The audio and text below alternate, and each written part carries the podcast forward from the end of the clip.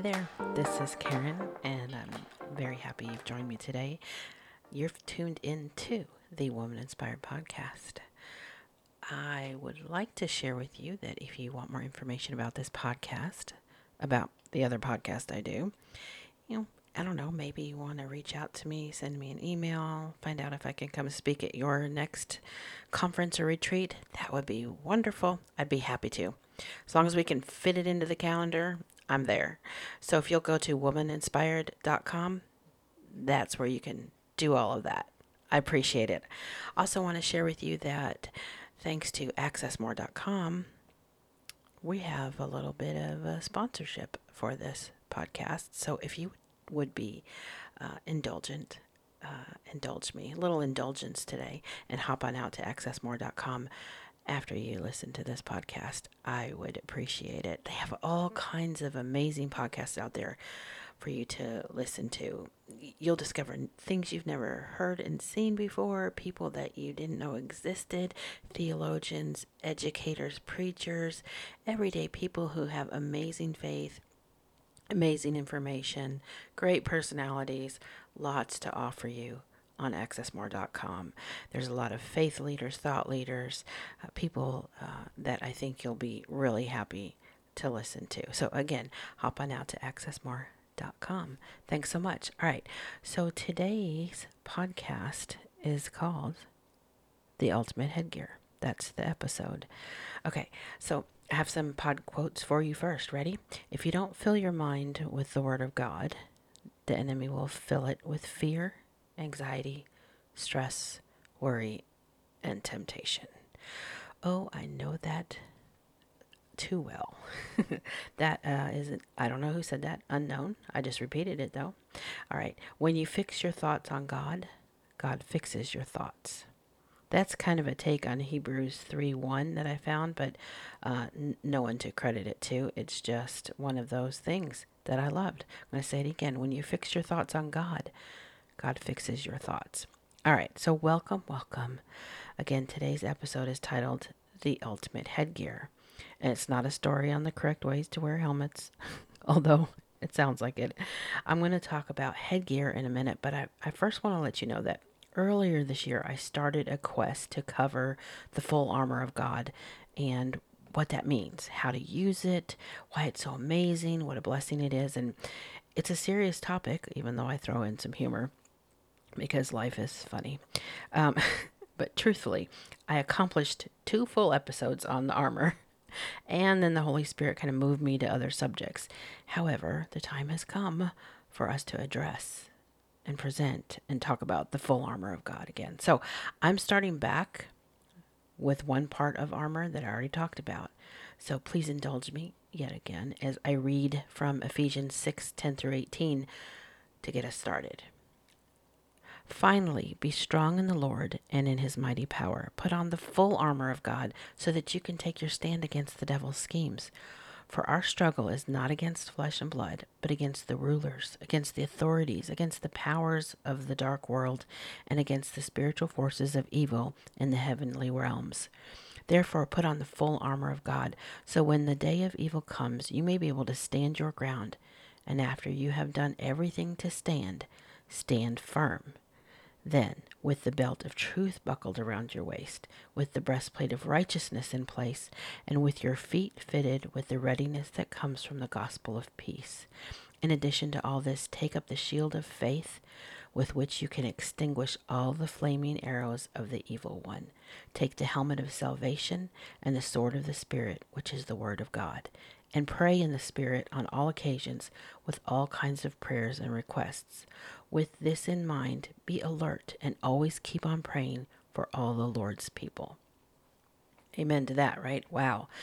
That's a lot, uh, but it's amazing. So, right now, we're going to jump into the headgear portion. So, I first want to talk about physical headgear hats, caps, and you know, other kinds of gear that go on top of that bald or fuzzy head you have.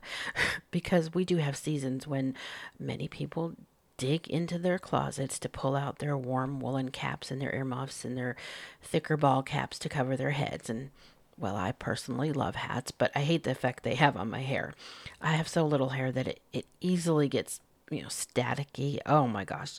So so I have to inevitably pull the hat off my head and I look like, I don't know, something from Frankenstein's lab. I, I see so many women, they, they put on these adorable winter caps and their hair's hanging down or sticking out a little bit underneath it. And oh, it's so cute. And I'd love to be able to put on one and look like that. But fact is, an adorable winter woolen knitted or, or sewn hat is just a waste on me most of the time. I have some and I like them. Uh, but my head sweats also once it's warmed up. So when I take the, the hat off, if if I don't look like my hair is electrified, it, it looks like I just got out of a swimming pool. so for this reason, I've gone to the simple act of wearing a scarf most winters. The scarf is versatile. I can pull it slightly over my head if needed, you know, kind of pull it up, or I, I, can keep my neck warm. I can kind of make sure it covers my ears. I can also wrap it around my face to keep my face warm. So I'm also fond of earmuffs. Yeah, they do tend to mess up my hair a little bit where the band goes, but they are otherwise effective in keeping the frost off my earlobes. And I have some awesome looking earmuffs, like some goofy characters and some, I don't know, just some fuzzy things. I think they're great. Um, it's just kind of thing. I see people with put their earmuffs on and, and then put the strap back around uh, under their chin or across the back of their head instead of on top of their head. So I I've tried that. It doesn't work very well for me. So yeah, goody goody for you all, but that's not happening for me. It doesn't work. My head isn't shaped correctly, I think. But but again, back to my original statement. I actually do love hats. I I love headgear. I remember when I was a kid, I was way ahead of the trend the the, the past uh, that's gone on the past 10 years because I wore a knit hat all the time. And I had this this yellow and white hat um, well, it's kind of was kind of a yellow ochre. I don't know if you ever watch a painting show, you know what color that is. Kind of a darker mustard yellow, and it had a white stripe around it. Um, I think I wore that the, all the way from second grade through fifth grade until uh, I wore it out or my mom threw it away or something. I don't remember what happened to it. I have no idea, but I just loved it. And I went through a ball cap phase as well in my early 20s. I loved a good ball cap. Since that time, I, I think my head has changed shape and size, though, so they don't work so well. And I got to thinking about hats and caps and headgear and head protection earlier this year when I was driving home from an appointment because it was a really cold day, not below freezing, but around 20, but you know, around 35 degrees and, and sunny outside. And I saw all these cars ahead of me slowing down. We were going south, and the northbound lanes on the state road had flashing lights on the side. Naturally, the looky loos going the other direction, the direction I was headed, slowed down and made things worse because, you know, the ones that were moving aside to avoid the flashing lights of the cop cars that's great, but the other people were just slowing down to look. You know, it's always the way, isn't it? You know, I did my usual as I approached the lights, took a second to pray in case it was an accident, uh, and you know, for people's protection. And as my car got closer, though, I did the looky loo thing. Oh, I wish I hadn't. I confess, I'm I participated in the slowdown because I, I did so at first because my car had to slow down because all the other people in front of me were slowing down, but also because I quickly saw that it was not an accident. Um, it was a red truck, very similar to our neighbor's truck. Uh, and that struck some concern in my heart because our neighbor is 84 years old uh, and he's had heart issues before. Wonderful man, sweet, kind, but he, he drives like he's a 200 year old turtle in a race.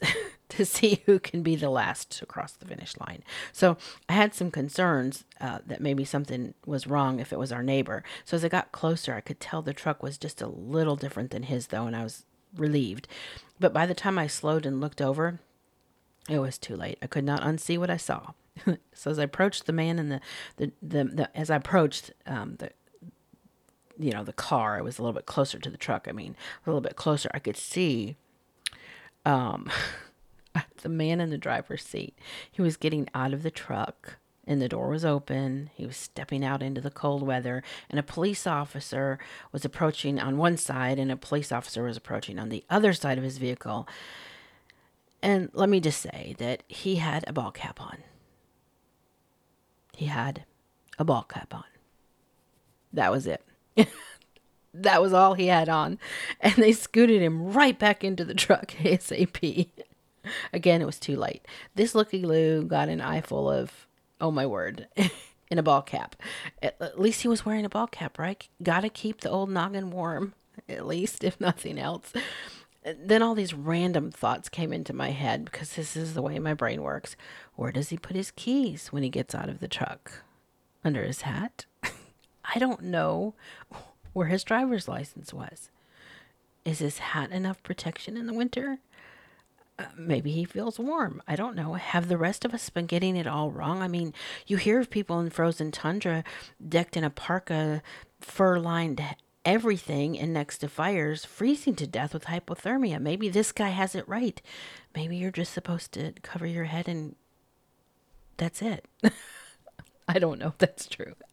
It did get me to thinking about having the right protection for the right scenario. And I thought, really, the cop cars surely have some sort of extra jacket or blanket or something for occasions such as this. It also got me to thinking about how he basically protected one thing in all of that, of his entire body. The only thing he protected was his head. He put on a hat. Probably out of habit. I mean, I don't know if he was joyriding, if he was angry and storming off from some s- scenario, if he was chased off by a lover or a lover's spouse, or if he was drunk or high or senile. I have no idea. But still, he chose to put a hat on his head and protect it. So, if you're going to protect something, maybe your head should be the first place to start. After all, it, it houses the computer that runs your entire body, right? However, in below freezing temperatures, to prote- properly protect your head, he, he really should have been wearing something fur lined and thick and warm instead of a ball cap. To me, that would have made sense. We don't often do like this man did, though. We go out without the proper protection, right? We, we do like he did pardon me, he we go out without proper protection too. Only he protected his head and nothing else. And and so he was unprotected in so many ways. Can you imagine if a football player wore a net cap instead of a helmet? Or an MMA fighter wore a pillbox hat instead of a padded helmet during a fight? The damage would be colossal and extremely life threatening. And yet, most of us go out and about up in the morning and late at night without the proper headgear, without the proper protection and armor, period. We have so much of, uh, given to us, as I read earlier from Ephesians. We have this whole suit of armor, and yet we go around unprotected, especially without the protection we need for our brain. We just act like it's no big deal to go around unprotected, when all the while we have this protection that we need right at our disposal all the time.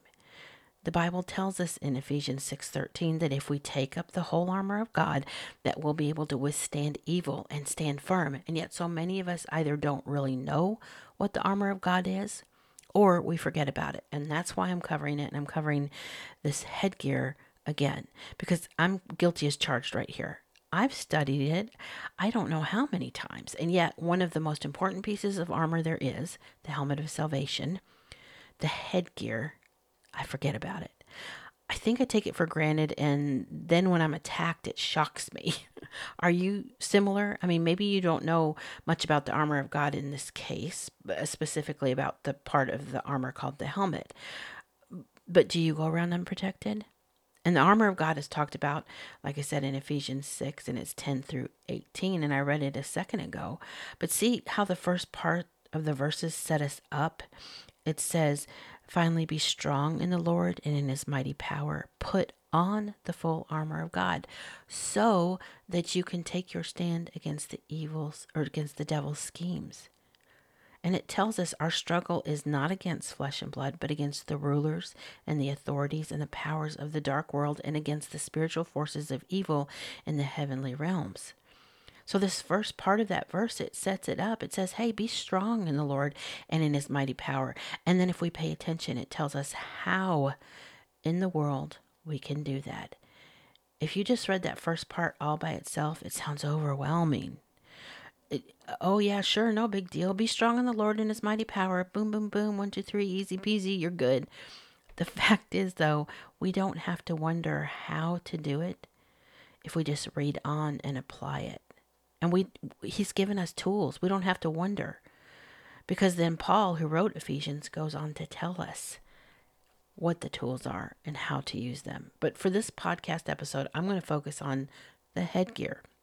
And we are going to move into the other parts of the armor coming up in the next few weeks. So, but the headgear is pretty important because the head is pretty much the most essential part of a person's physical being. And in scripture, you can see how the head is considered basically uh, as the whole being. In other words, you can lose certain parts of your body and still live in, and you're fine. But if you lose your head, that's it. You're, you're over. You're done, physically speaking. So the head represents who the person is. For example, people would place their hands on the head of a person when that person was being blessed. They still do that in churches today. So check out Matthew 19, 15. They aren't just blessing the head, but the head is prayed over. And when curses were made in the Bible, they would fall on someone's head check out Genesis 49:26. And in Genesis 3:15, Jesus crushes the head of the serpent. It's a blow that can't be come back from. The the blow to the head is can be final and totally destroying and that's what it did to the serpent. So think about it even in political terms and in kingdom terms. When you have a leader of a country, they're called the head of the country. We have heads of state, heads of committees. They are the head over all the, bar- the body. We're supposed to have the head of the family. If you have someone who sits at the head of the table, um, who leads the table in prayer but represents the entire group of people at the table or in the family, they're called the head and they sit at the head of the table. People who are considered the head of something are supposed to help protect and lead the entire body. Supposed to being the, the key term. So when I think of headgear, especially a helmet in this day and age, I'm not sure about you, but I think of a bike helmet or a motorcycle helmet or a football helmet.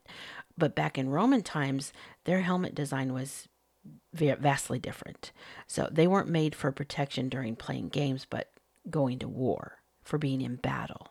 Helmets that were then, back then, were not made, you know, on a manufacturing line with a mold from high packed impact resin and plastic materials and and um, covered foam like they are now.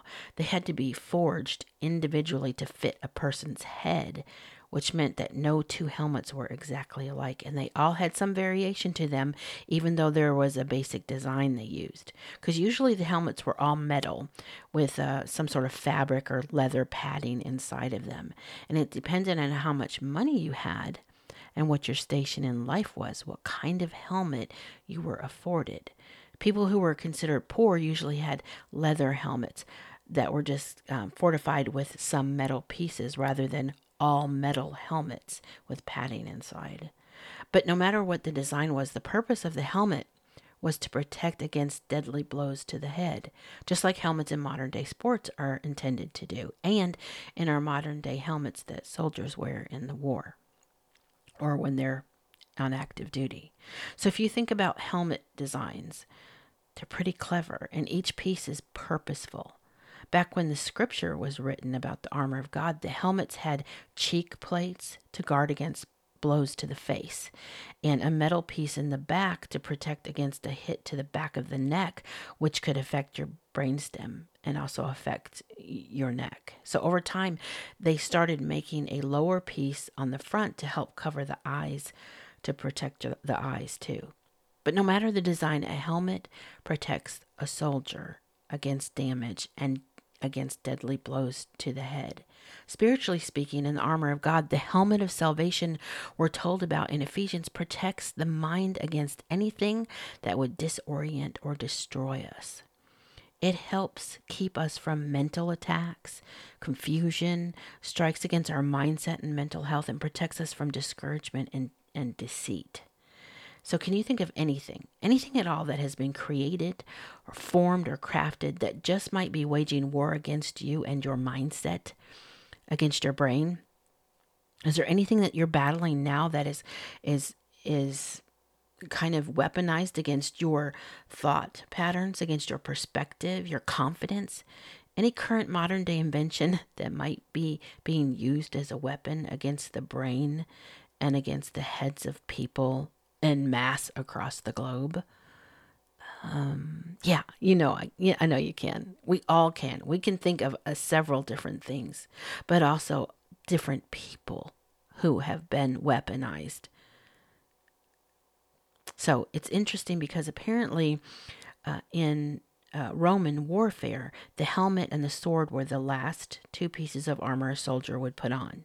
In modern military uniforms, it's it's the same thing. A helmet can get so hot that it wouldn't be put on unless serious dangers were about or when a soldier was heading straight into something that would threaten a blow to the head or a dangerous situation that would attack the head. The helmet can definitely help a soldier feel safer in battle. And so in this scripture, it tells us that we're supposed to put on that helmet. At least in part of uh, part of this point is, is part of the job of the helmet is to help someone feel safer. Helmets are time tested soldier and athlete approved though. That's the history of the helmet in a nutshell. Because if they didn't work, we wouldn't keep using them over and over and over again, would we? So, what does the helmet of salvation mean for believers then? Because we're told to put it on. It doesn't say only put it on during certain times. We're supposed to put on the full armor of God. And the battlefield we're on most often takes place in our minds. Satan attacks us with fears, lies, doubts, and, and tries to get us to believe whatever he's throwing at us from other people, from technology, from media to distract us and hopefully destroy us.